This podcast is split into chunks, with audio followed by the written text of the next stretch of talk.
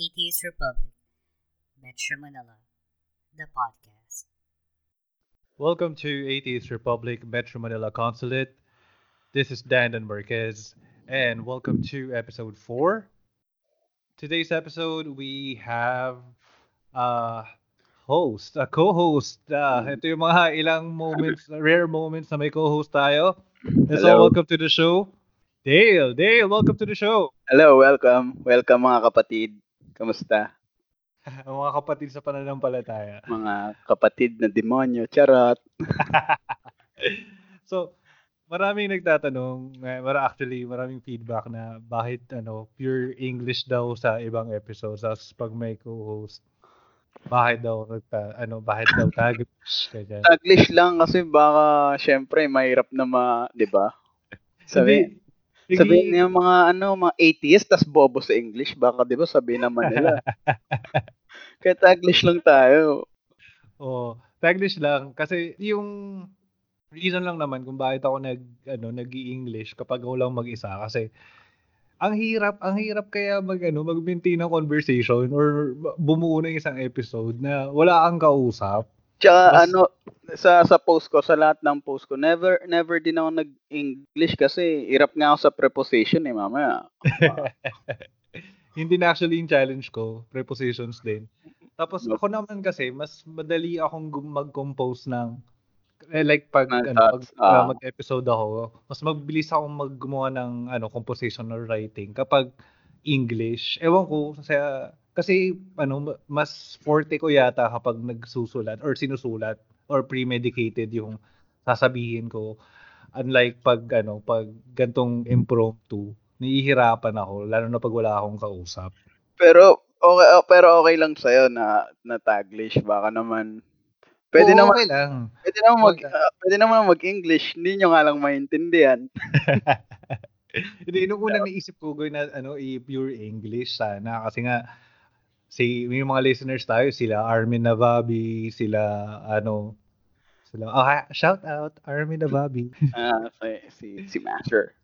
o tsaka sila ano si si Crazy Pinoy naman eh, tsaka si Ali, El, si ah, Eli. si? Ali. Oh, si Ah. Ali ayun. So mga may mga English speaking listeners tayo eh Lagyan na lang natin ng subtitle. Ay, hindi pala makikita, no? Ano ba? Alam mo. Ah, podcast. As bobo, no? Yung sinasabi ko eh. Kaya ayoko nag-aano sa ganito eh. Charot lang. So, IZ-less po tayo ngayon kasi meron pong pinagdadaan si IZ.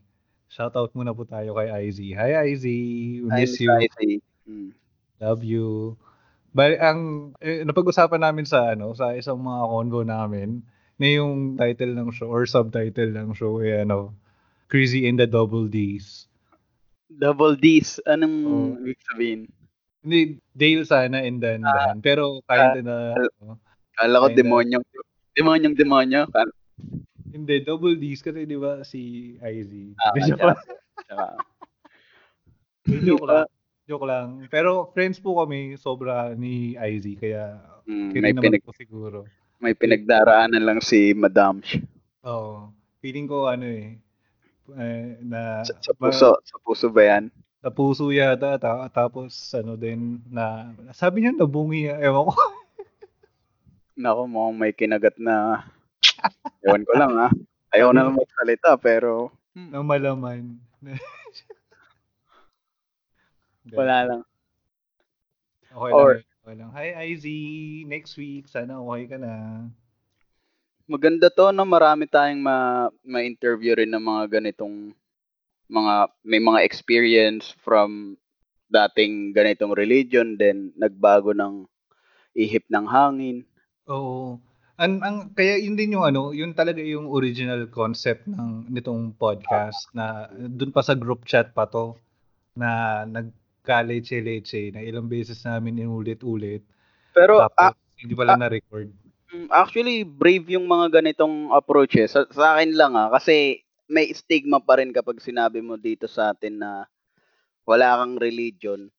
Correlated kagad siya sa wala kang Diyos. Then, pag wala kang Diyos, automatic, masamang tao ka. Pero, siguro, darating ang araw, eventually, ma-realize din nila Oo, sana, Ayan. sana, sana lang in our lifetime. Kasi ayoko namang deads na ako tapos sahadong palang mata- matatanggap ng mga tao yung mga atheist. Eh. Totoo, alam mo, ako din, isa sa mga nasa wishlist ko yan, na makita ko na kapag, kasi ngayon kapag sinabing wala kang religion, natatawa sila eh. Gusto kong dumating yung point na pag sinabi nilang may religion sila, natatawa yung tao na, na parang, excuse me, layuan nyo nga kami, mga creepy na to. Parang, al- alam mo yun, yung Oo. dumating yung point na mas bukas na yung isip ng tao na may iba't iba talagang paniniwala. Hindi lang eto, hindi lang yan. Eh, napanood mo ba yung ano, yung parang isang priest na sobrang gulat na gulat siya pagpunta niya sa Netherlands kasi nag-interview siya ng mga tao tapos ano, gulat na gulat siya bakit walang ang daming taong walang religion or tama, maraming Mm. ano nagsasabi na na atheist sila or either atheist or ano wala silang religion. So gulat na gulat siya tapos San ko, parang parang parang na parang na-encounter ko nga yung sinasabi mo na yan. Mer meron sa YouTube eh, yung ano, yung ah, ka, ano, Christian priest or pastor goes to Netherlands ganyan, or surprised by how many atheists there. Parang ganun yung Oo. title. Tapos yun nga, gulat na gulat siya. Parang kasi doon, pag tinanong yung religion mo, parang, uy, dead ma, wako pax, ganun. Ako ako kasi experience ko yan eh nung nag-OFW ako sa Taiwan eh. 'Di ba? Shout out sa mga dati kong ka-iglesia diyan. INC kasi ako before, 'di ba? Mm. And wala naman akong ano, wala naman akong what do you call this, uh, parang sama ng loob sa kanila. Pero una akong nagkaroon ng idea na labas sa religion ko na, oy, okay yung paniniwala ng mga to. Nung may na-meet akong mga, yung parang mga animist, mga sumasamba sa, hindi naman literally na lumulod sa harapan ng puno, pero mas, may, mas maganda yung explanation nila na talagang yung nature, yung, yung mother nature, yung parang, or yung mga spirits daw sa, sa bundok, sa, sa puno. Yun yung mga tinuturing nilang gods. Then may yung explanation nila na na may point. Sabi ko may may sense tong sinasabi nila. Then yun unti-unti, unti-unti na na, na ko-compare ko yung yung doctrines na alam mo naman yung doctrina, 'di ba? Mm. ng ng grabe ang exclu- ang exclusivity ng ng INC pag sinabing ganito, ganito lang talaga. Meron kaming doktrina na yun yun lang yung totoo, yun lang yung tama. Labas doon, wala, mali na lahat. Ah. O, na, kaya nagulat ako nung nasabi ko, "Uy, may mga ganito palang ano, may mga ganito palang paniniwala na cool din, okay Mm. din, may, may sense din." Then yun, eventually kakapit yun sa balat mo, magiging ano ka na, magiging magkakaroon ka na ng mga tanong sa sarili mo. Kapag nagkaroon ka ng tanong sa sarili mo, maiko-compare mo ngayon yung faith mo, yung belief mo dun sa mas may sense na belief. Then unti-unti, unti-unti lumalabas ka na pala dun sa sa faith mo or sa religion mo na. Alam mo na. Mm. Ah, ganun pa, ganun, ganun ka, ano. Actually, sorry, naka 8 minutes na tayo. I mean, hindi pa natin na sila nasabihan kung anong magiging topic natin ngayong araw. So, Yeah. bale, okay ano, lang, ah, flow lang. Since nag-share na ako ng deconversion story ko, tapos si IZ nag-share na rin. So, since nandito na si Dale, siya naman yung mag-share ng deconversion story niya ngayon. Oh, mention mo nga kanina na dati kang INC. Para parehas pala kayo ni IC din, no? Oo, si Mama Icy. Kaya nga nung una kong nalaman, kasi siya yung nag-accept sa akin sa isang group dati, bago ako iban. bago ako iban, siya talaga yung nag-accept sa akin. Teka, Then- ano, A- A- ARMMC ba to? Oo, ata hindi ako familiar kasi hindi siya popular. Parang yun nga ata. Oo, okay. Pero yun, yun nga yung ano, yun nga yung naging reason kung bakit nagkaroon rin kami ng ng ah, parang common ground ni Miss Icy. Dati siyang I, INC nga. Okay. Were you born uh, uh, an INC na INC na yung pamilya mo or to ano towards parang adult Ah. life ba doon ko lang nagpa-decon nagpa-convert to INC? Ano, Ang- ano bang- Ang is, ang story talaga diyan, ang kwento diyan, yung tatay ko talaga yung iglesia. Siya talaga yung iglesia. Kaso na-meet niya yung nanay ko, katoliko. So, to make it short, nawala rin siya sa iglesia. Pero nung lumalaki na kami, may mga kaibigan kami na sumasamba, mga yung mga bata, tawag kasi sa amin nun PNK pagsamba ng kabataan. Sinasama kami palagi nun sa kapilya. Then, syempre, umiidad, umiidad, nasasanay, every week, nasa pagsamba, hanggang sa lumaki kami. Hanggang sa nabautismoan kaming magkakapatid, yun na, kami naman yung nag-akay sa, sa nanay ko, tapos yung tatay ko, nakapagbalik loob na. Hanggang sa naging, siguro mga 15, 15, 18 years kaming iglesia na masasabi kong active talaga. As in yung, ano ba sa Catholic yun? Parang deboto yan. Masiglang kaanib yan. Ganyan. Ah. Pansin ko yun sa mga terminology ng INC. So, sobrang deep Tagalog Oo, talaga Tagalog. yung nila. Mm. Okay. Sa, saan ba nag-originate si ano si Manalo? Si ah, yung yung pinaka founder actually hindi siya yung ano eh ang doktrina ng iglesia hindi si ka Felix Manalo yung founder ng iglesia si Jesus talaga parang ano rin yan di ba let's be fair sa kanila si Jesus naman daw talaga yung nagtatag ng iglesia pero natalikod nga eh di ba ngayon itinayo na lang ulit nung Felix Manalo Ah, taga-Tagig ata yan eh. Hindi ko na matandaan kung saan yung province niya, pero sa sa Tagig sila Ah, Taguig. nagpunta Okay. Santa Ana. Mm, Diyan sa sa area na yan. Okay. Yun parang hindi pa yata Malam ah, I bet na yun ata yung pinakamalaking church nila or ano ba? Um, Meron talagang malaki doon, pero saan ba yung pinakamalaki? Central? Sa may Quezon City? Pero diyan, diyan sa Tagig, meron siyang parang historical site diyan bilang pag ah, kilala ng government nga.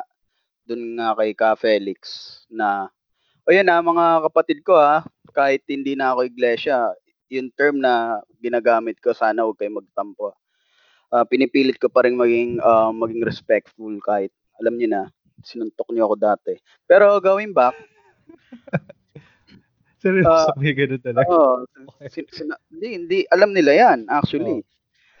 May mga ganun silang, may mga ganun silang, alam mo na, radical na pag-iisip kapag feeling nila na, anong tawag doon? Pag, na attack na- or na-persecute ba yeah, sila? yan. Feeling nila laging ganun na inuusig sila. Pero sa totoo sila yung mas malaki kaysa dun sa mga nanguusig. Pero yun nga, dati yung INC din, nag, ang pinaka turning point ko ba't ako nawala sa INC is, ano ba? Mga example din eh. Sila rin talaga eh. Sila rin nagtulak sa akin pala eh. Sa totoo lang eh. Labas yung namatay yung nanay ko siguro. Pinunta nila yung lamay na, ano ba? Sinabihan nila na parusa daw ng Diyos yon. Siguro, isa yon.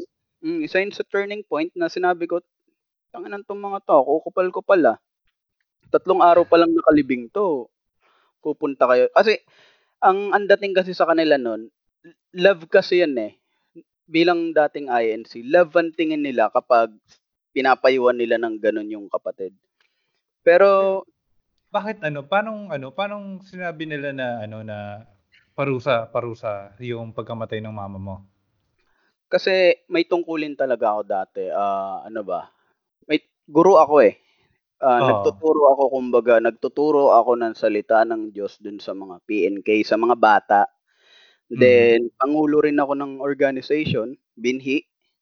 Yun yung mga kabataan na hindi pa 18 years old. Then naging pangulo rin ako ng Kadiwa.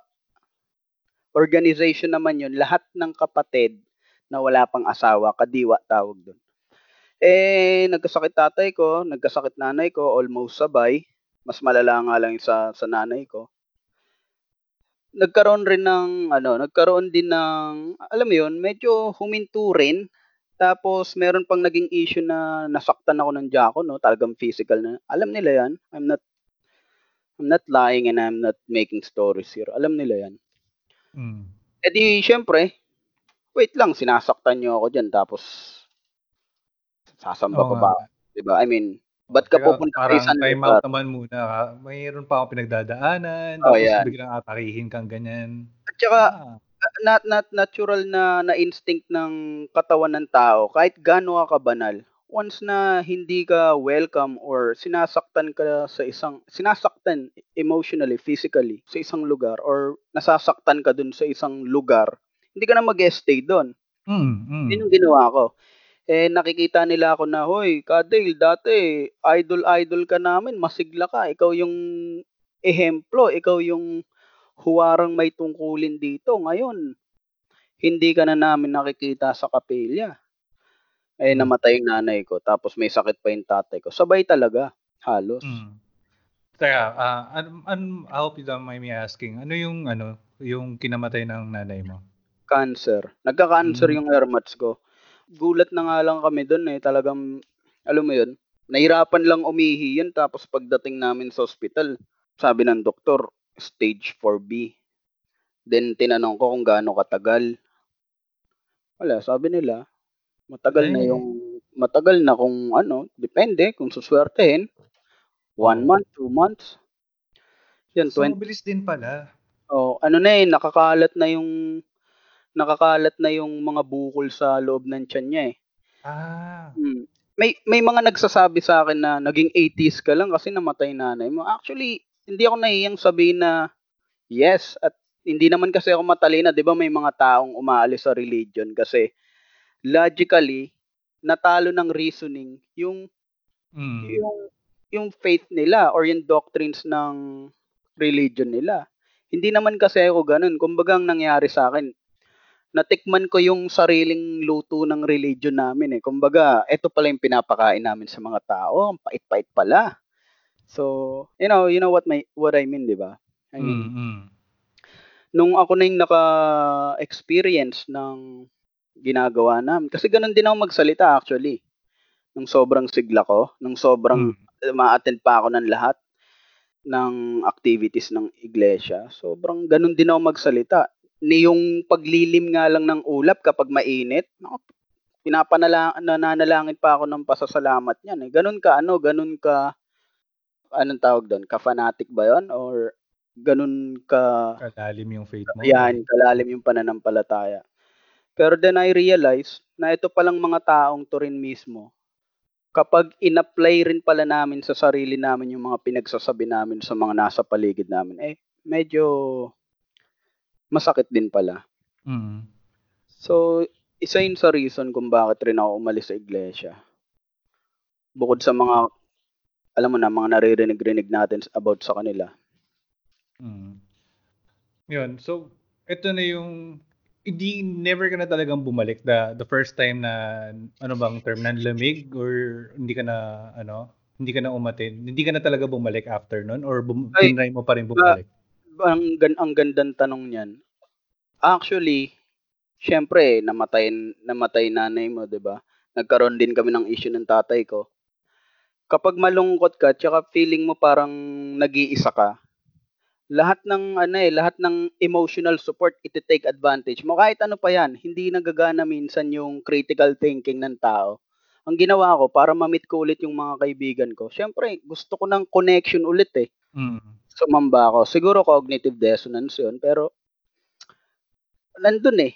Yun yung weakness ng tao eh. At yun naman yung makikita talaga ng ng ng kapatiran. Kasi pinalayuan ako eh. Actually, nung nabasa nila yung mga post ko dati, nagkaroon ng circular na layuan ako. Hindi ako pwede kausapin. Hindi pa ako tiwalag nun ah. Hindi kasi Hmm. nila ako matiwalag.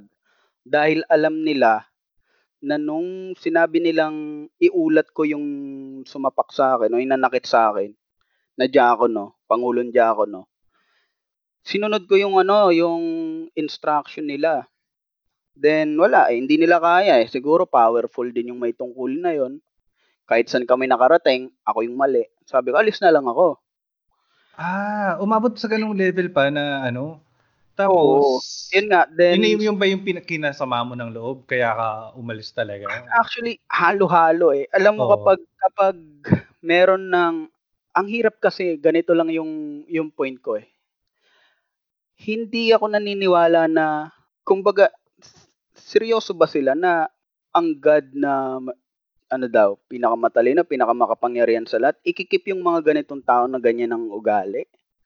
Na kitang-kita ninyo yung nasaktan nila ako, Mm. andun yung mga kapatid.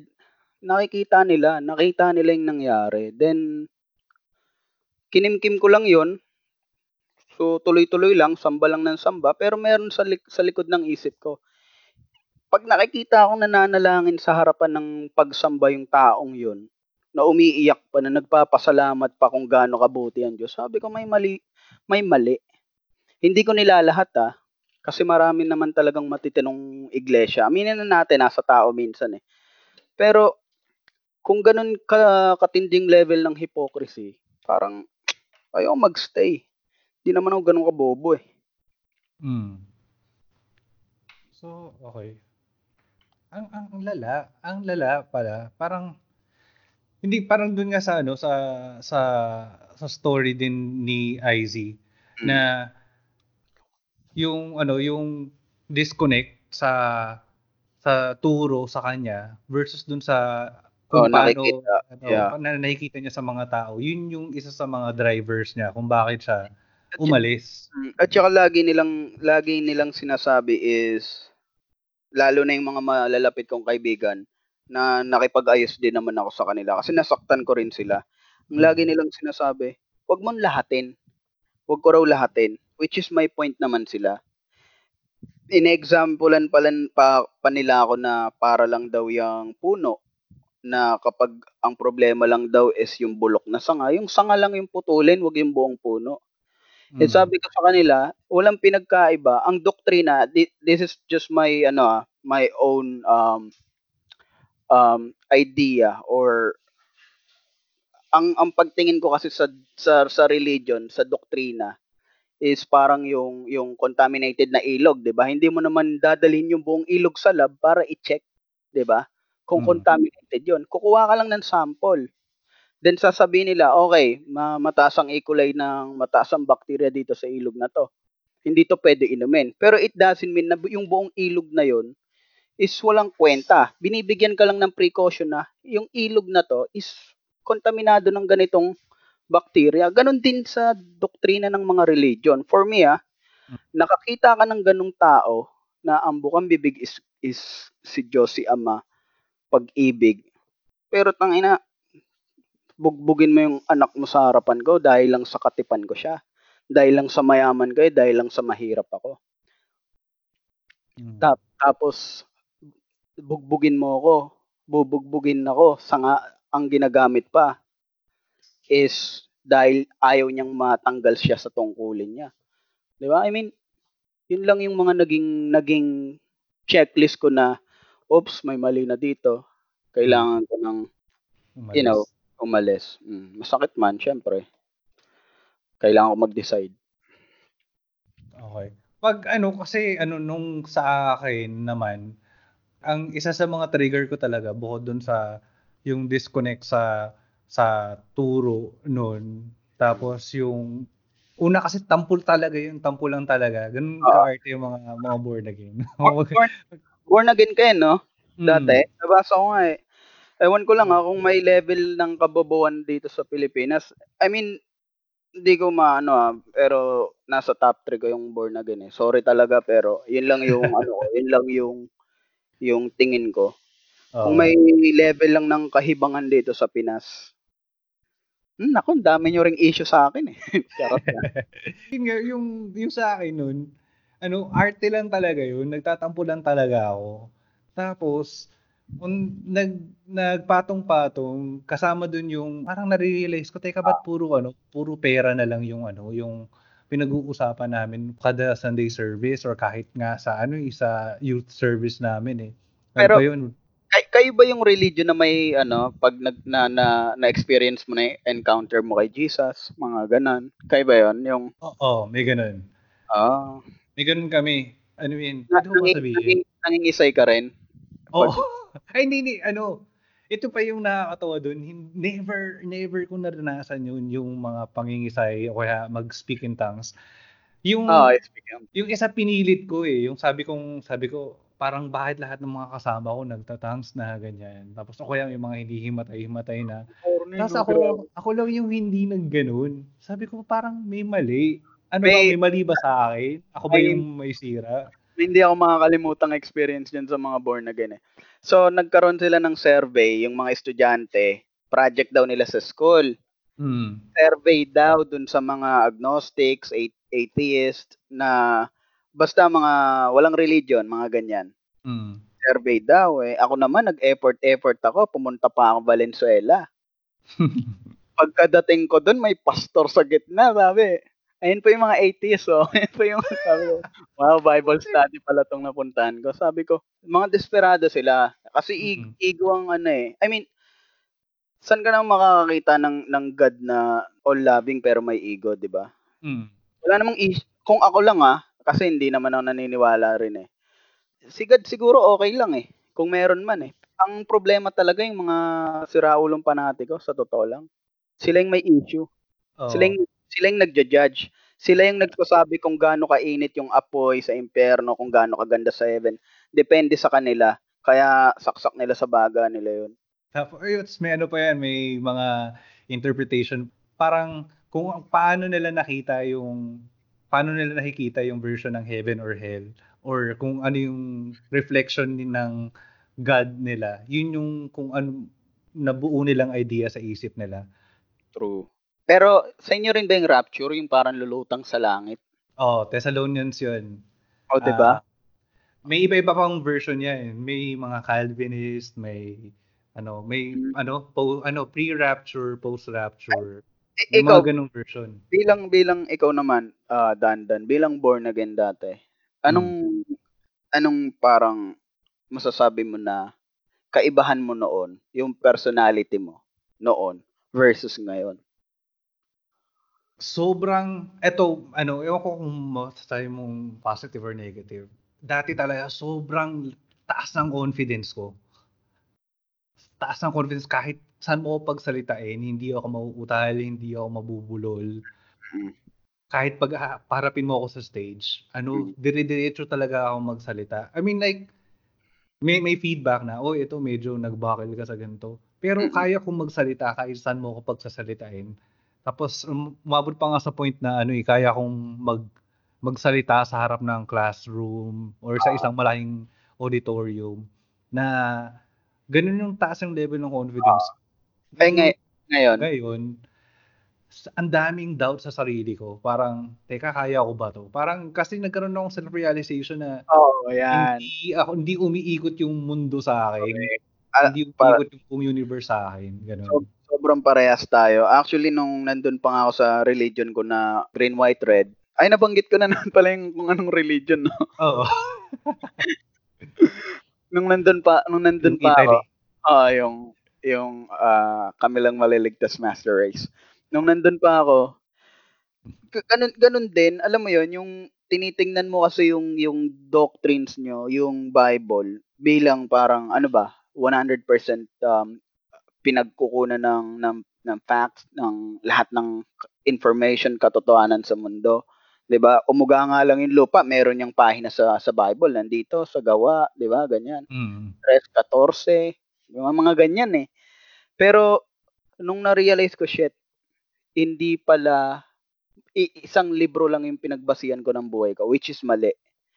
Kaya naghabol ako nung naghabol nung na, na nagpakatotoo na lang ako sa sarili ko na okay, mukhang hindi na talaga kasi 'di ba sumamba pa ulit ako eh, nakwento ko kanina eh. Mm. Pero na-realize ko na once na once you go black, you can go back nga daw sabi, di ba? sabi ko wala na. Hindi talaga ako para dito. Alam mo Mm. yun, hinabol ko ng hinabol yung kakapusan ko sa sa sa knowledge. Hindi ko sinasabing matalino pero mas uhaw ako, mas mat, mas na-realize ko na kulang pala yung nalalaman ko kasi sa isang libro lang ako nagbase ng alam ko. Meron Mm. pa palang para sa financial literacy, meron pa palang about sa sa sa, sa medicine, meron pa about sa sa technology. Hindi lang yung isang libro. Doon ko na-realize na alam mo yun, ang, ang bobo ko rin sa sa part na yun. Oo. Yun yung ano eh, na, na, na-realize ko sa sarili ko na ang dami kong hindi alam. Tsaka na, ano, Nakakahiya na yung levels. Ganun. Tsaka aminin natin sa hindi, namimiss rin natin sila eh. Hindi yung ano ah, hindi yung part na alam mo na, nangingisay ka at ako naman is medyo mapang-usig ako. Oo. Pero nami-miss ko yung mga tropa ko na yun kasi yung dineprive sa akin eh. Mm. Dumating sa point na kala ko okay kami. Sabi ko, ba't kaya hindi ako kinikibo ng mga to? Yun Oo. pala, meron ng circular, bawal na ako kausapin. Na-experience ko pa isang beses yung nag-shoot ng, basta may nagsiservice sa akin sa isang product na kilala akong, alam mo na, may nabasa sa post ko. Mm. Diba? Hindi ako sinerban. Pero okay lang. Sabi ko, okay lang. Kung yun yung inutos sa inyo, sige lang. Basta ako, alam niyo yung nangyari. Alam Oo. niyo yung nangyari sa akin. At kayong nagtulak rin sa akin para maging ganito. Well, maging mabuting tao na lang siguro ako sa inyo. Pero wag na yung wag na yung darating sa punto na meron ng naghahamon ng suntukan, Mm. na gusto na makipagkita sa akin. Kasi, 'di ba? Galing ako diyan sa loob. Alam ko yung mga ikot ng bituka natin, mga kapatid. I mean, alam ko na 'yan. Mm. Once na may mga ganyang may mga ganyang hmm, mga side comment na you know, read between the lines na lang. Mm. Ako ang na, nami-miss ko at at to talaga ano hanggang ngayon na ano nakikinig pa rin kasi ako ng ng worship songs. Favorite ko yung Hillsong United lalo na si Brooke Fraser. Ah, Pag napakinggan ko si Brooke Fraser, kahit kasi may mga secular album siya eh na hindi naman strictly worship songs. ah, Pag nakikinig ako nung ganun, naiiyak ako kasi nami-miss ko yung moments na nasa nasa stage ako, nasa worship team ako, kumakanta ako. Tapos yung may moments pa na umiyak ako sa stage kasi May- sobrang ramdam na ramdam ko yung kinakanta ko. may, may moments din ba na parang kinikilabutan ka sa, sa isang kanta? Oo, kahit Christian song yan, tapos may isip ko yung ano, yung Right. May may experience lang ako na i-share. Nakakatawa, pero siguro nakatulong din to na medyo maliwanagan. Corny to ha, hindi to joke. Ah. Totoo talaga to. May mga awit kasi kami na kapag yun yung awit, talagang napaka biyaya, yun yung term eh, napaka napaka biyaya ng pagsamba. Yung kinikilabutan ka, yung isang bahagi lang ng kamay mo, sabi ko, shit, siguro hinihimas ako ng Diyos. Siguro yung Espiritu Santo. Ganon. Pero yung intro ng Sweet Child of- Mine, naramdaman ko din yun. Sabi ko, ba't ganon? Ba't meron din sa intro na to? Kaya sabi ko, siguro, ah, natural lang na reaction ng ng katawan ng tao yun kapag alam mo yun, nadadala ka emotionally. Mm. Kasi pareho yung excitement eh. Sabi ko, Mm. hala, sino umihimas sa akin? Si Axel Rose, kumbaga. yan yung, yan yung, yan yung isa, isa lang rin sa self-realization ko na nung medyo, alam mo na, tumatamlay na yung pananampalataya natin. Ah, ako yun, yun na talaga. Sobrang iyakin ako sa sa kasi ano eh, ma, malirik sa akong tao. Mm. Oo, sabi nga daw nila daw pag ano kapag malungkot ka, ano, yung lyrics yung na-appreciate mo sa kanta. Tapos True. pag okay naman yung yung rhythm. Eh ako pag kahit anong kanta pa, well, mostly kasi talaga ano, since yun yung doon umikot yung yung stage ng buhay ko na nabuo yung isip ko. Puro Christian music talaga yung ano, yung pinapakinggan. ko. Simula pagkabata mo, Christian ka na. I mean, alam alam mo yun, parang lumaki ka sa sa napapaligiran ka ng mga kasi kami ganun eh.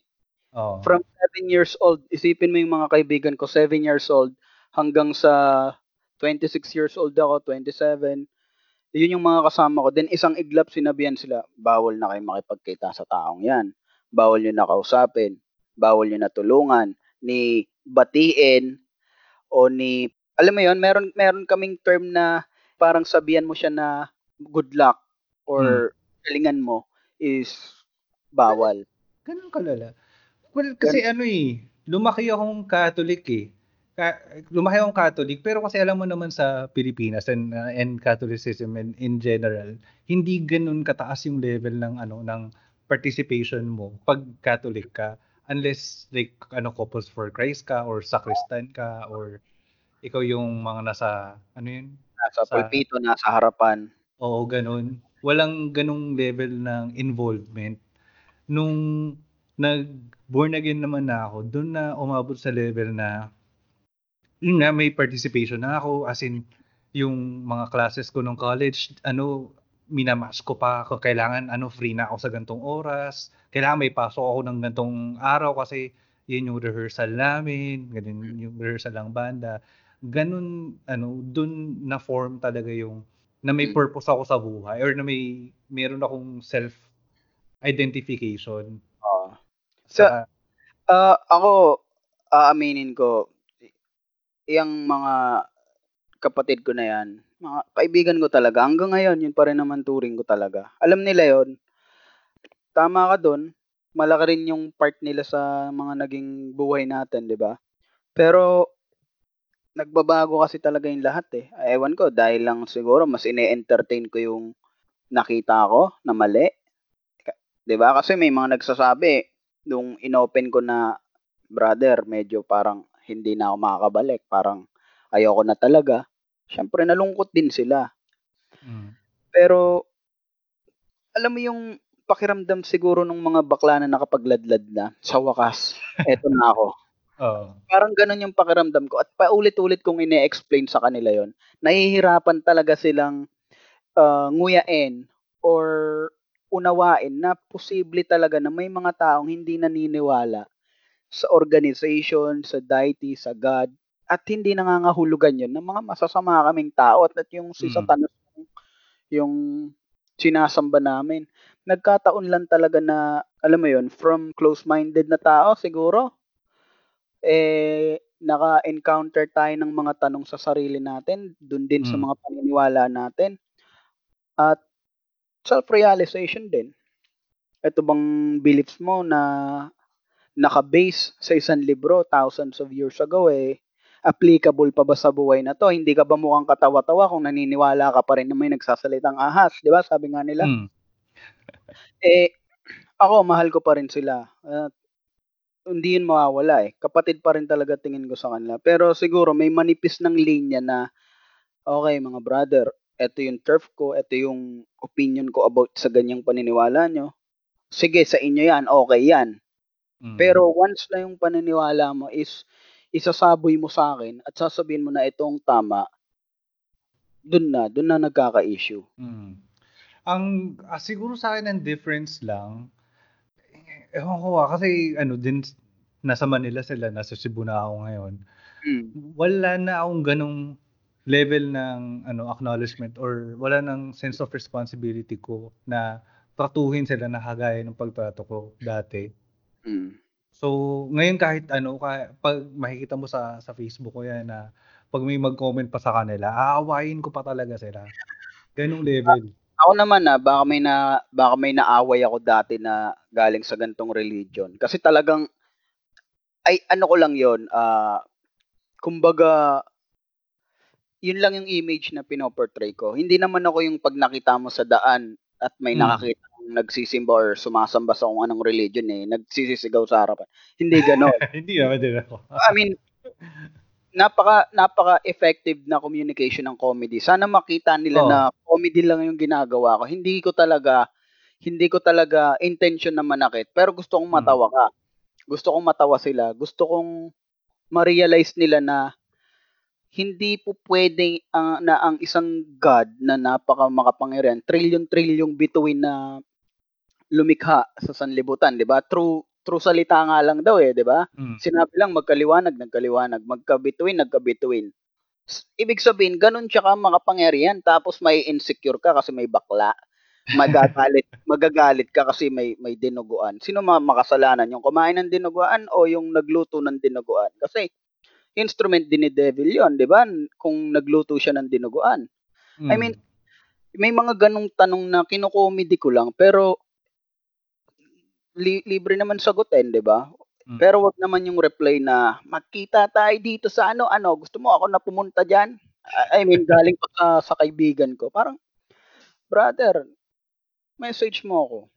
Mm. Hindi yung hindi yung ganyan na kayo nagsasabi na God is love tapos Oo. susuntukin mo ako, 'di ba? Ako ngayon nang siguro simula ngayon, naging rule ko na my ano, my wall, my rules. Kapag pag pag nag pag may sinabi ka sa post ko o sa wall post ko, ano, dun kita ano, dun kita i-challenge sa mga sinabi mo. Pero kapag post mo, Ako, labas na ako. Oo. sa totoo ako, ah, naiinggit ako. Ito, totoo to. ah. Naiinggit ako sa mga tao na nagkaroon ng naliwanagan na hindi na nila kailangan pumasok pa sa isang religion. Imagine 20 years akong iglesia. Mm. Imaginein mo kung ano yung capabilities ko pa sana na nagawa ko dahil doon. Di ba? Kung 20 years yun, Mm. napakarami. O, isipin mo na lang, dalawang beses sa isang linggo ang pagsamba. Meron ka pang tupad. Yung Mm. tinatawag na, kagaya ko, nagtuturo ako sa mga bata. mag stay pa ako ng halos apat, limang oras sa linggo after ko sumamba. Siyempre, meron pang mga monetary ah, na may mga effort ka pa, di ba? Physical, um, Mm. monetary, emotional, 'di ba? Oh. May in, may in love ka pa dun sa crush mo na hindi ka naman talaga papasa. Ngayon, may mga ganong bagay na sana kung dinevelop ko na lang sana yung sarili ko, baka, 'di ba? Mm. Ako, lang. may ganyan din ako moment na nainggit din ako. Kasi, kamusta naman, 30 anyos, or 31 na ako. 31 na yata ako nung Hindi, ano. yung totoo, totoo. Sige, okay lang. Ilang taon na? Hindi, lang. 31 years old ako nung naging atheist ako. Ngayon, 34 na ako. Mm. Tapos, imagine kung gaano karaming panahon yun. Tapos, entire Oo. college life ko, ano, yun nga, born again ako. Sabi ko, kung sineryoso ko yung pag-aaral ko dati na instead of na ano nandun ako madalas na umikot yung schedule ko yung pati pag-aaral ko Mm. sa ano sa, sa sa mga schedule ng simbahan hindi sana ako magpapabaya ng ganun Oo nga. Kasi, isa na ako ngayon naghahabol may may mang, lalo pa sa pinanggalingan nating mga religion, may mga paniniwala pa sila na kahit gaano ka magsipag, kung hindi aayon si God sa'yo or si Hmm. Ama, 'di ba? Wala rin. Kaya unahin mo siya, 'di ba? oo Gawin mo siyang priority. Eh ginawa ko nga siyang priority, sinapok niyo pa rin ako, 'di ba? naka naka black eye pa rin kayo sa akin. Eh sorry tumatawa ako Hindi, okay. Ah, actually, okay lang yun. Alam mo yung, yung, yung pagkakataon na yun, sabi ko nga eh, talagang isa yun sa mga nasabi ko na, oops, may mali dito sa ginagawa ko ah. Sabi ko, mga nilapit, pinalap, yung lahat ng pinalapitan sa akin, nilapitan ko. Lahat yun, no, ang sagot. Parang, alam mo yung pakiramdam na, ah, sir, meron akong, ano, meron akong sinusumbong sa inyo. Ito po ang pangalan niya, ganito tungkulin niya ang ending nun, ako talaga mali. Ako talaga yung hihingi ng kapatawaran. Umingi, okay, sige, para tapos. Pero hindi na ako babalik sa inyo. Naniniwala ako na, sabi niyo sa Bible, sila na, sila na, na nakakita ng ah, pagkakamali ng isang tao pero hindi hindi raw ibinulgar eh nagkakaroon din ng pagkakasala. Eh bakit ganun? Bakit yung pinagtatakpan nyo yan? Hindi nyo ba kaya yan? Ganun ba yun kalaki? 'Di ba? Kaya nga, ano, palakasan? Hindi ko nilalahat, 'di ba? Mm. Pero nangyari sa akin. Mm. Yun yung sinasabi ko. At alam nila na hindi ako nagsisinungaling. Mabalik lang dun sa sa issue ko. Ah. Kaya Ah. hindi ako matiwalag kahit nakita nila yung mga post ko. Dahil nung tiningnan nung tawag kasi sa amin dun pagpapatibay eh. Nung Oo. tiningnan nila yung post ko, sabi sabi nung ministro, hindi to ano, hindi to lumalaban sa iglesia, may sinusumbong siya sa inyo na hindi nyo hindi niyo siya pinakinggan kaya nagganyan siya. Nag pumunta siya sa social media kasi alam niyang mga manginginig kayong lahat. O, di ba? Eh, di sila yung pumunta sa akin. Pinuntahan ako sa bahay. Sinundo. Eh, di pinagkausap-usap kami. Mm. Yun nga lang, nung nalaman nila kung sino talaga yung tinuturo kong tarantado na diakon, no?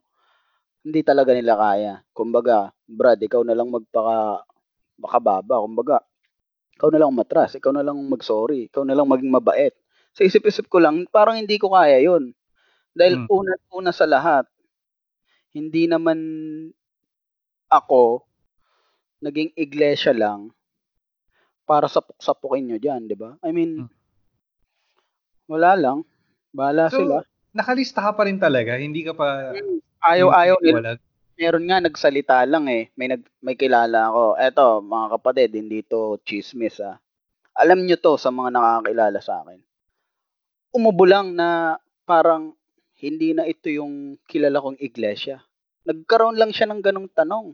Oo. Tiniwalag siya. Ako nakita niya, nakapost pa. Pinost ko pa talaga yung opinion ko, pero hindi ako tinitiwalag. Ewan ko lang ngayon kasi hindi, hindi, hindi na ako sumasamba. Pero ayaw ko itiwalag. Hindi ko pinagmamalaki. Pero yun yung patotoo na hindi ako nagsisinungaling. At hindi ako lumaban. Lilinawin ko lang kasi baka may nakikinig na hindi natin alam. Oo. Sabi ko nga sa inyo, galing ako sa loob. Alam alam ko rin naman kung paano mag magdamdam yung mga kapatid ko dati. Hindi ako lumaban sa iglesia. Hindi ako nang bastos ng kahit sino. Nagkataon lang na may diakono diyan sa lokal ko na ayaw sa akin. Dahil yung anak niya patay na patay sa akin. Hindi naman ako pogi eh. Tax Teka, lang. hindi na aso. Ay, hindi, Tax. hindi, Hindi na hindi aso, yung aso. ah. Oo nga eh. Hindi rin pala hindi. ako tax ba kasi alam mo na mayroon tayong ex dyan sa kabila. Baka, baka mag-comment. Meron yan. talaga? Meron ba? Ay, joke lang. Joke lang. May nag-chismis dyan na maliit daw yung ano ko eh. Sabi ko, Ah. okay lang. Hindi, ganito na lang. Pag sinabing ano, pag, di ba nga sabi no, pag may nang-chismis sa'yo na, na jutes ka, ano, pa, ano, i, ano, Makita. oh, hindi, ano, sakyan mo. Tapos saka mo sabihin na, Eh, okay na yun. Parang anong araw eh. Uh, Nor setting Cube. of, ex- Maliit pero malasa, di ba? setting of expectations. Grabe naman yung mga ganong babae, no? I mean, ah, ewan ko lang ah. Hindi ko nga pinagkalat na, hmm, nako, ayoko na lang magsalita. May chismis, may chismis. Oo, Pero, yung mga dick pics nyo dito, ha? Nako, hmm, nakasave. may, may, nag- ano, dick pics? Tama ba? O sa ano, dick pic. Ano ba? Dick pics, Hindi. di ba? May, nag- may nag-send sa'yo ng dick pic? Hindi, may nag-send sa akin na sinesendan siya ng mga dick pics. Ah, okay, okay, okay. Kaya natin pag-usapan yan kasi, alam, Ayun. baka, baka sabihin nila mga atheist, mga demonyo talaga eh. May mga demonyo, tapos mga chismoso pa. Mm, ako, yan na lang bumubuhay sa atin. Teka, ipapalit ako na ng, ng tag yung ano, yung podcast natin. Nagawin ko ng ano, mga Dick, dick pics. with dick pics. Hindi may ano may, may expletives kasi mayroong ganong tag. Ay, ba, bawal ba kapag ano? Hindi pwede naman kasi hindi rin naman tayo ano eh, monetize eh. Yun nga yung akala siguro ng ibang tao na ano na monetize tong podcast kaya siguro binabash. Hindi, wala pa namang nang babash. Pero hala sila siguro monetize na. Pero grabe, grabe, grabe. Alam mo, nasa dugo na ng Pilipino yan eh. Inggitan eh. Mm. Pero so far naman wala pa naman akong ano bad comments na nare-receive. Yan, may ano, both sa tinatag pa lang ni Facebook na ano na spam yung ano natin. Yung Gr- Grabe nga yan si Facebook, no? Makaano rin kasi. Mas, ano feeling feeling ko talaga ano lang yan, parang ang nangyari is ang daming may mga post na mayroong ano keywords na atheist na ang daming taong nagre-report as spam uh, sa Facebook. Tapos ngayon, yung AI ni Facebook dinetect na dinidetect niya na pag may word na atheist sa tit- uh, sa comment. ba't, ba't kaya ganun yung stigma sa ah, sa atheism dito? I mean, siguro may mga bad talagang group din kasi. I mean, siguro hindi rin naman tayo naging magandang example. Yung hindi ko sinasabing tayo as tayo. Ah, Pero hindi kasi na-represent ang atheism sa paraan na mas may in touch tayo sa sa humanism, mas na-appreciate natin yung music, mas Oo. na-appreciate natin yung yung mga poems, yung arts, yung mundo. Pag sinabing atheist dito sa Pinas, uy, ingat ka diyan, baka satanista 'yan. Alam alam mo 'yun? Ganyan ako, ganyan feeling ko ano dahil yan kasi ano ikaw ba ako kasi dumaan ako sa ano eh sa face na militant atheism na galit ako talaga sa lahat. Ang dami kong galit. Mm, meron, may ganyan ako. Siguro part 'yun eh, no? Pag- Mm, siguro yun yung tumatak talaga sa ano sa isip ng mga tao na ito atheist to ano to gago to ganun masama Yung- ugali. Yung mga kamag-anak kong born again na ma makikitid rin ng utak. Kasi kala nila nung umalis ako sa iglesia, magiging born again ako. Eh, Oh. Vi- Villanueva, yung mga yung mag-amang pastor, Oo. alam naman nila na nasa Bible na bawal tumakbo ang sabi sa Bible, ibigay ang kay Cesar, kay Cesar ang kay Jesus ang kay Jesus o ang sa Diyos ang sa Diyos. Ibig sabihin nun, Cesar, ibigay mo sa, sa hari o sa gobyerno sa gobyerno, ibigay mo Hmm. sa Diyos ang sa Diyos. Alam nila yun eh, bawal, bawal nga eh, si, si Pablo nga eh. Senator siya. Pero nung tinawag siya ni Jesus, umalis siya sa pagiging senator niya. Eh, itong dalawa, yung dalawang Villanueva, di ba? Yung isa naging senador pa. Baliktad yung ginawa. I mean, Tumakbo pa nga sa presidente. yun, nung, nung nakita nilang tinitira ko yung mga idol nila, hindi ko naman tinitira, sinasabi ko lang yung totoo. eh. Ay, nagalit sa akin. Ako, mostly yung mga kaaway ko sa ganyan, yung yung mga ano, yung mga against sa LGBT tsaka SOG. Isa, isa pa yan, yung mga mga pare ayaw ng ayaw sa sogi, ayaw sa LGBT.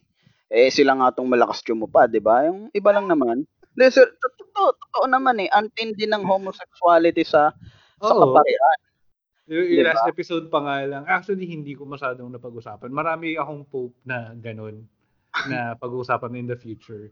Ano, proud pa nga siya na ano na may mga sexual relations siya daw sa Okay, no? ah, I mean- batang baba, batang lalaki, ganyan.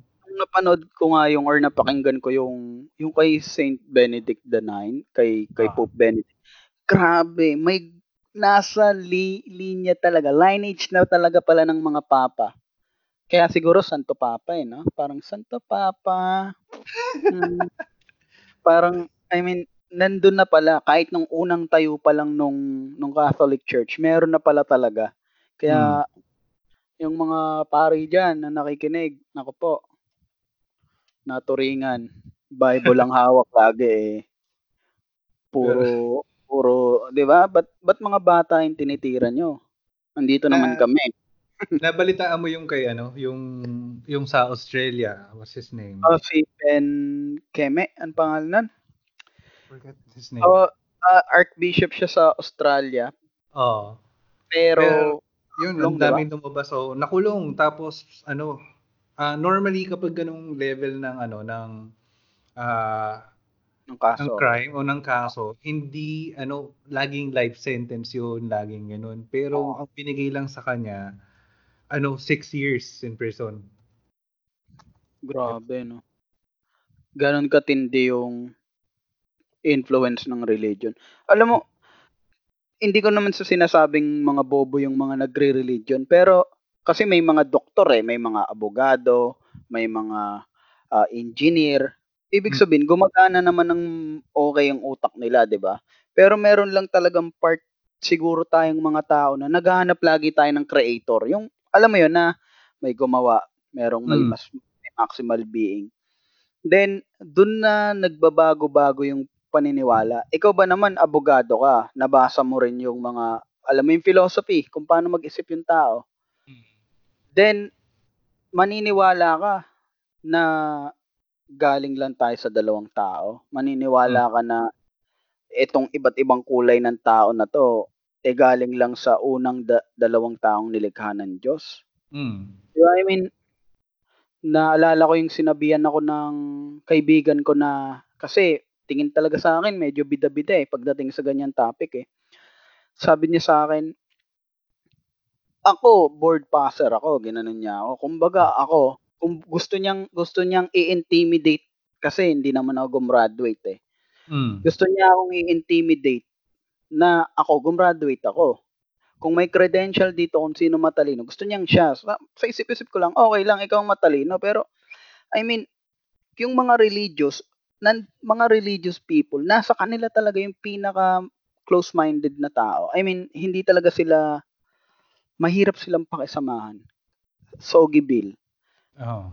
Ako, di naman ako matalino, kaya lagi ko na lang sinasabi na dahil hindi ko alam yung batas na yan, magdadahan-dahan na lang ako ng pagsasalita. Mapapaklayan, mapatomboy. Di, napakadali nun eh.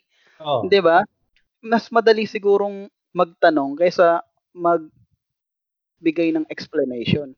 Kaya ako lagi lang akong tanong muna, be humble lang Oo. muna. Eh, ina, kung mga makapagsalita din sa mga Ang dami kasing nagme-message sa akin.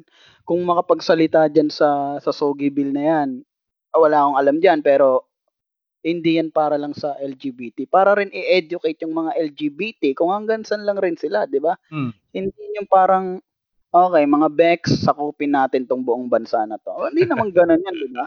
Who run the world? Gays. Okay. Mga ganun ba yun?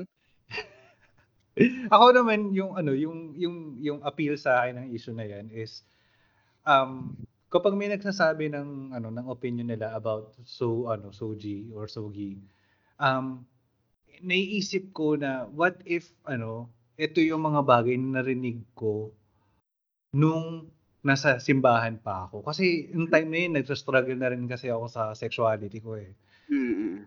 So, what ano, parang nung time na yun kasi I felt na kailangan ko siyang itago talaga or um i-deny sa sarili ko. Umabot pa nga sa point na ano eh na nagkaroon ng intervention uh, between my leader and myself. Oo. Oh, na may ano may kagaguhan na akong ginawa tapos parang hindi hindi ka ito um uh, dinideceive ka ng kalaban Mm. pero ano yung ay yung yung sa akin naman parang pinipilit ko naman eh. Pinipilit ko pero hin, ano, yun yung na, naramdaman ko. Pero so ano, tapos every time na makakaramdam ako ng ganun, magagalit ako sa sarili ko, malulungkot ako. mm. Kasi isipin ko na agad na mapupunta ako sa impyerno for, just for Ah. ano those thoughts na hindi ko naman ginawa ng something na ano. Parang I mean, ganun. So, what if mari, mabasa ko yung mga ganung comment nila nung nandun pa ako, siguro nagpakamatay na ako. Mm. Na may mga ganyan rin akong may mga ganyan din akong experience pero sa ano naman sa yun nga medyo nawawalan ako ng nawawalan ako ng tiwala na dun sa mga naririnig ko sa harapan kapag may nangangaral ng Bible or teksto. Teksto kasi sa amin eh. Hmm. Medyo parang tinitingnan ko na yung credibility ng nagsasalita at nung sinasabi. Sabi ko nga minsan sa tropa ko, pre, ano ba yung ginawa natin sa Diyos na kasalanan? Para, para lang buhayin niya ulit tayo. Pag yung judgment day, kasi bubuhayin yung maliligtas, di ba? Bubuhayin rin yung nagkasala, di ba? Yung mga makasalanan. Yung parehas na yon bibigyan yun ng eternal life. Isipin mo yung maliligtas, bibigyan niya ng eternal life, dadalhin niya sa dun sa, sa kaharian niya. Oh. Bayang banal, tawag namin doon. Pero itong mga makasalanan, bibigyan niya rin ng eternal life para lang makita niyang masunog. I mean, pagpalagay na nating 100 years kang naging makasalanan sa buhay mo sa lupa, parang unfair naman na bigyan mo ako agad ng wa, wa, eternal life talaga. 100 years lang ako nagkasala. Ah. Hmm. 'Di ba? Bibigyan mo ako ng eternal life, susunod. Ano ano trip 'yun? 'Di ba? Kung ako talaga, 'yun ang una kong question kay God eh. Pagpalagay na nating 80 years akong naging makasalanan, bakit mo ako bibigyan ng habang buhay forever and ever and ever para lang makita mo ang ma-torture doon? I mean, kaya Hmm. tinanong ko yan sa tropa ko, eh, doon na, doon na sila nagkaroon ng idea na, oops, medyo iba na yung takbo ng kokote Oh. neto ni, ni Tropan Dale, ah. Eh, Pinapakausap ka na ba sa mga ano higher leaders ng ganyan? Oo, na, pinakausap ako. Actually, pinakausap nila ako. Meron akong isang nakausap. Ano ba yung tinanong ko na hindi sila nakasagot? Siguro kung mapapakinggan niya to, maaalala niya na ah, si ano yun, si Dale nga yun. Meron akong tinanong sa kanila na ah about sa Egypt, Hmm. yung mga babies doon. 'Di ba? Yun lang, nabasa ko lang naman yung kwento na yun na dapat pinatay na lang ni God si si Ramses, 'di ba? Hmm.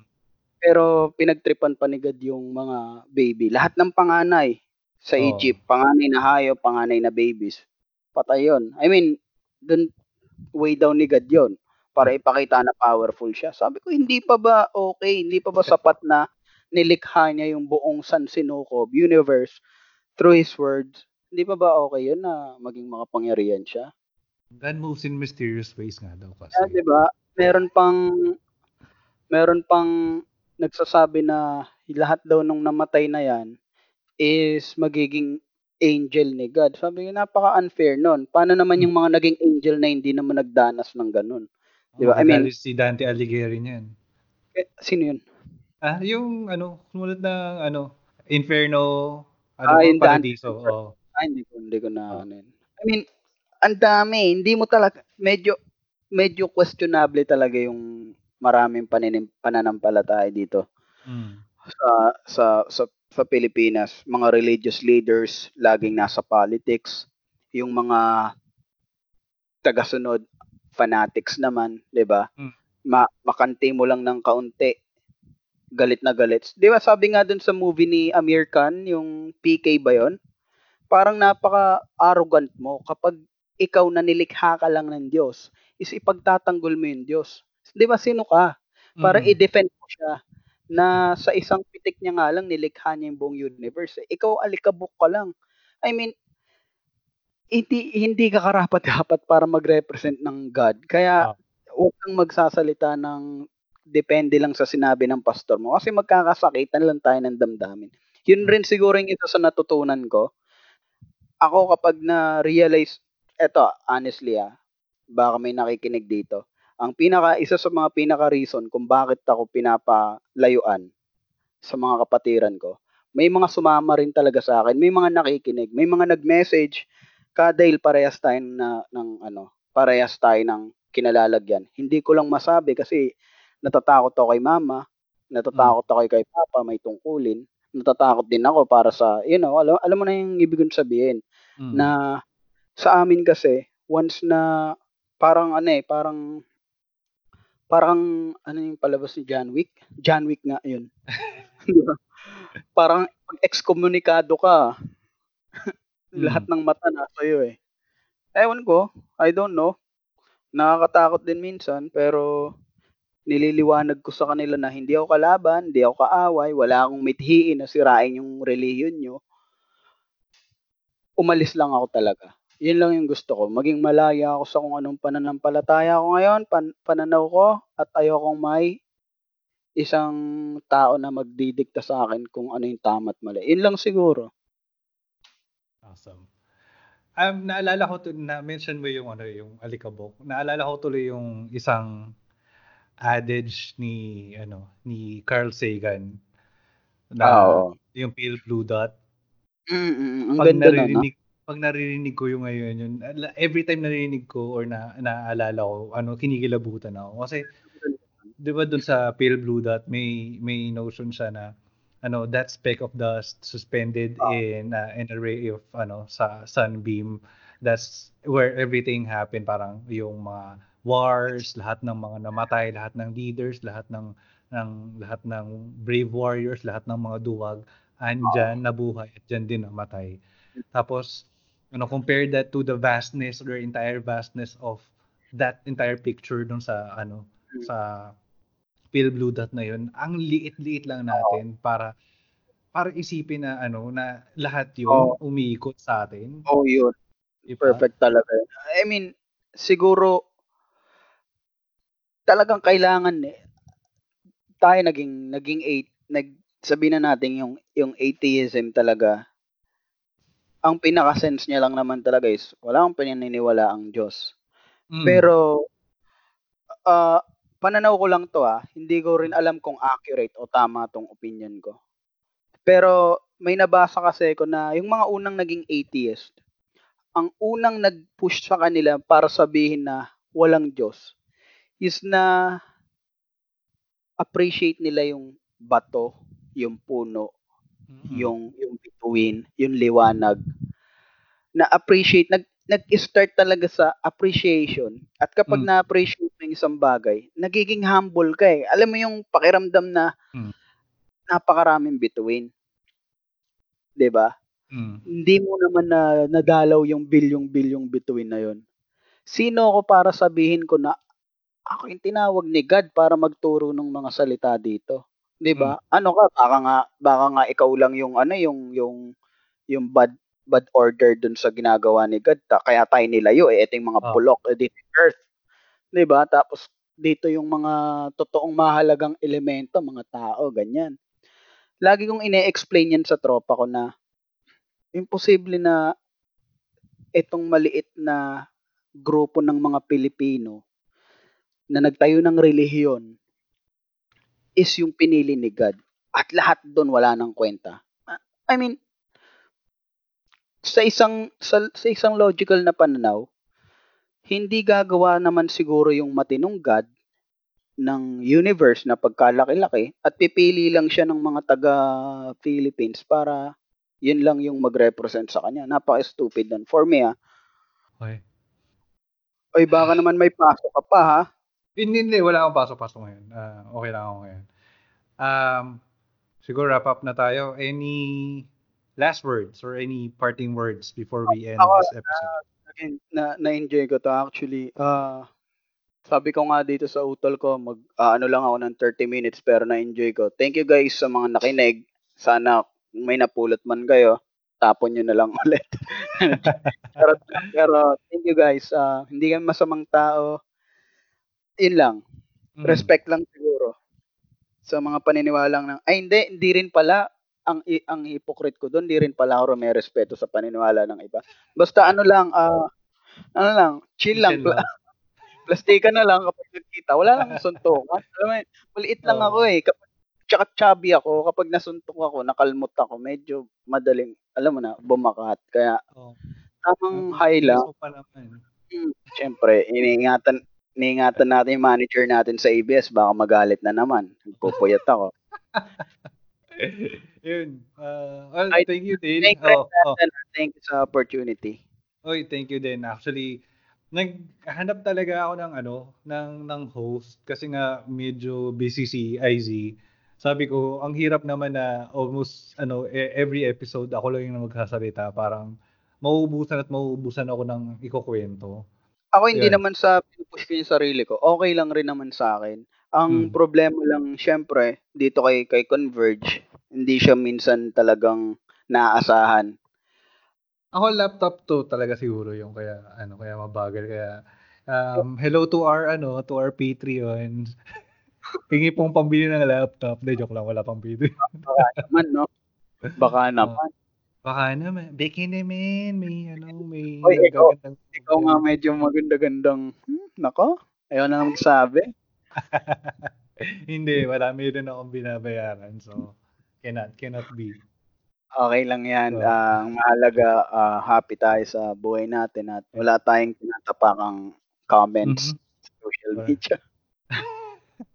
wala na yung ano, in-open na iba. Actually, you know, kahit hindi, sabi nga sa nung isang podcaster na ano, nakilala ko. Um, ah, hindi, ano ang pangalan? si Glenn. Nakalimutan ko yung pangalan. Si Glenn. Um, sinare ko sa group natin yung yung yung Mm. name ng podcast nila, ano, Creepsilog. So, sa mga followers po namin, makinig din po kayo sa Creepsilog. Sabi ni Glenn, ano, meron at meron talaga ma-offend lalo na dun sa mga taong handang Ah. humanap ng ano ng paraan para ma-offend dun sa sinabi mo. So, kahit yan. anong gawin natin, kahit ganong iingat natin, may Totoo yan. ma-offend pa rin talaga sa atin.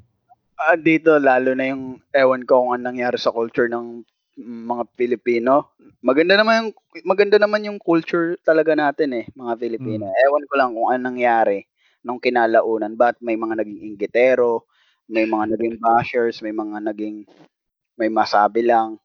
Alam mo yun? Kaya Ah. gawin na lang natin kung ano yung gusto natin at I think siguro dati pa naman ganun ano, dati pa naman ganun yung mga Pilipino, yung mga chis, ano, chismo May- sa culture natin.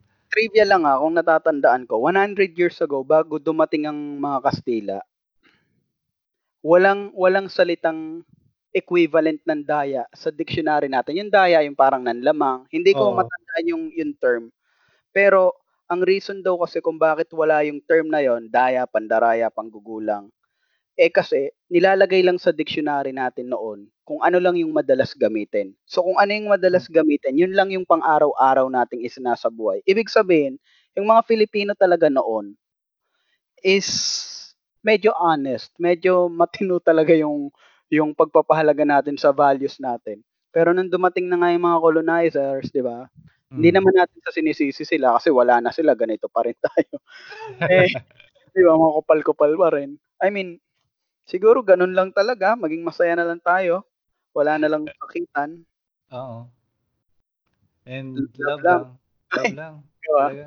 Love Love lang, lang. love lang, love lang rin na ano ko eh. Oo. Parang improve tayo, isip tayo ng ano ng catchphrase. Ah, pang pang close natin para love love love lang ba? Basta isipan ano ba? natin na maganda yun. Ano bang ano, ano bang ano bang magandang opening sa isang eh, ah, atheist ah, na, na group? Ah, ano, walang Diyos. Ano kasi, Na, no? nakita mo yung ano, nakita mo yung video ni ni Mac sa ano, sa Pride Parade. Hindi ko pa nakita. Basta may ano, nakasakay sila sa truck tapos sabi niya kasi mayroong mga hecklers na may mga speaker pa. So, Ah. pagdaan ng truck nila doon sa harap ng mga hecklers, sa nagsisigaw, nags, sa sila nagsisigaw na walang Diyos, walang Diyos. Tapos ano, uh, domi ano pa eh napaka-dominant tong boses ni ni Mac doon na nagsisigaw, walang Diyos. Ay, naalala na naman ako eh.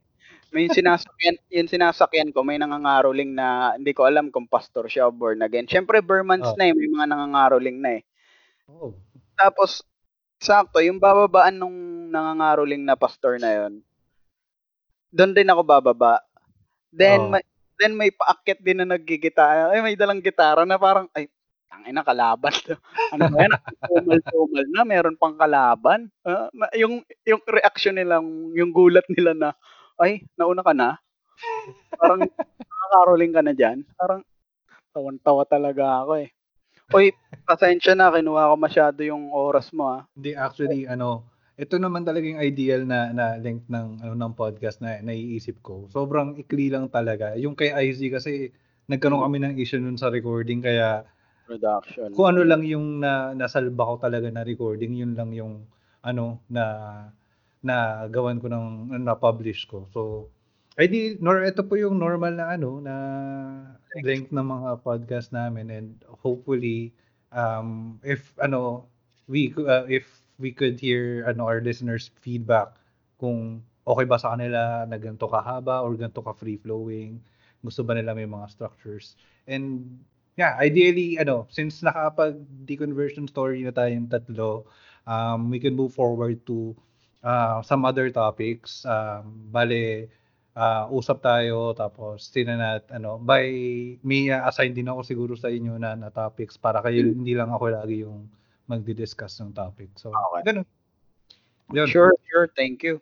So, Copy. anything else? Ano? Anything Uh, else? Good na ako. Thank you sa opportunity and laging mag-iingat. Be happy lang. Mm. Okay. Um, okay. So, Okay. thank you everyone so, for listening. Yun na po. So, um, uh, meet us again next week, Dale. Um, hopefully, makasali ka next week ulit. Oh, sure. Mm. Ah, libre naman ako eh. Sa bahay lang naman ako. Okay. Sige. So, um, thank you guys and, Thank you ulit mga kapatid. and love you. Bye-bye. Love you all. Love you. Bye-bye. This has been the Atheist Republic Metro Manila Consulate, the podcast. Thank you for listening.